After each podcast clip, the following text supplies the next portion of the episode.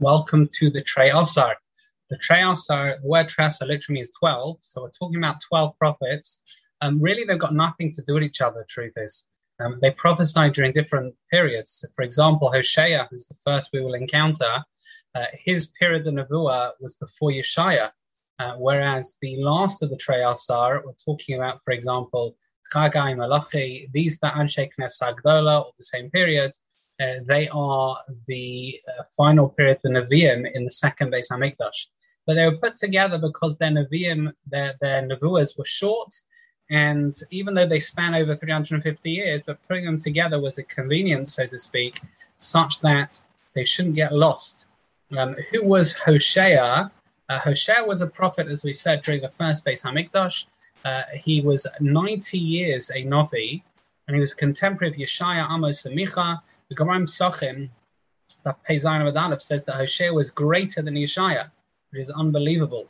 Um, the Radak says that Hosea is a sefer which contains primarily words of Tochacha to Klal Yisrael and Yehuda after disloyal behavior to Hashem. In fact, in the first parak itself, we're going to see a comparison between Yehuda and Yisrael, the two kingdoms, if you remember. Here we go. Uh, Hashem appears to Hosea during the reign of Yehoram, who's the king of the kingdom of Israel, he instructs him to marry a zona, a prostitute. And there's a machlokes whether this was literal. Was he literally expected to marry a prostitute? Rashi and Abravanel say yes. The Radak says no, it was symbolic. Um, if it did happen, it was a hora'as sha'ah, in other words, a temporary suspension of Torah law um, in order to prove a point, as we had with Eliyahu of Carmel. Obviously, you can't make it up yourself. Hashem has to tell it to you. Uh, obeys Hashem's instructions, marries someone called Gomer, and she has two sons and a daughter. Who were the sons?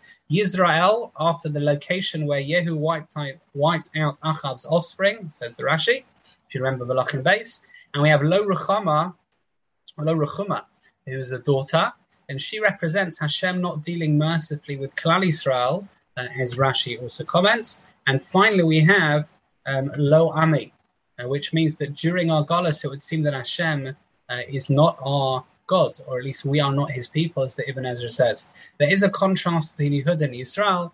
Yehuda was saved when Nebuchadnezzar uh, gathered to, to besiege the city, whereas Yisrael clearly were not, uh, in reference to the word Lo Rechuma, um, and the other thing here is the personal or private cost of public office, in as much as Hosea is someone who clearly is a tzaddik, he's a novi, um, but he's told to take a zona. Once again, we see that his the, the lives of these Nevi'im were very much intertwined with the messages they were giving across. Just like uh, Yirmiyah and Yechezkel had to do certain things or so, show certain things, the Novi and the message became one. Here was another example of this, that the first parak of Sefer Hosea.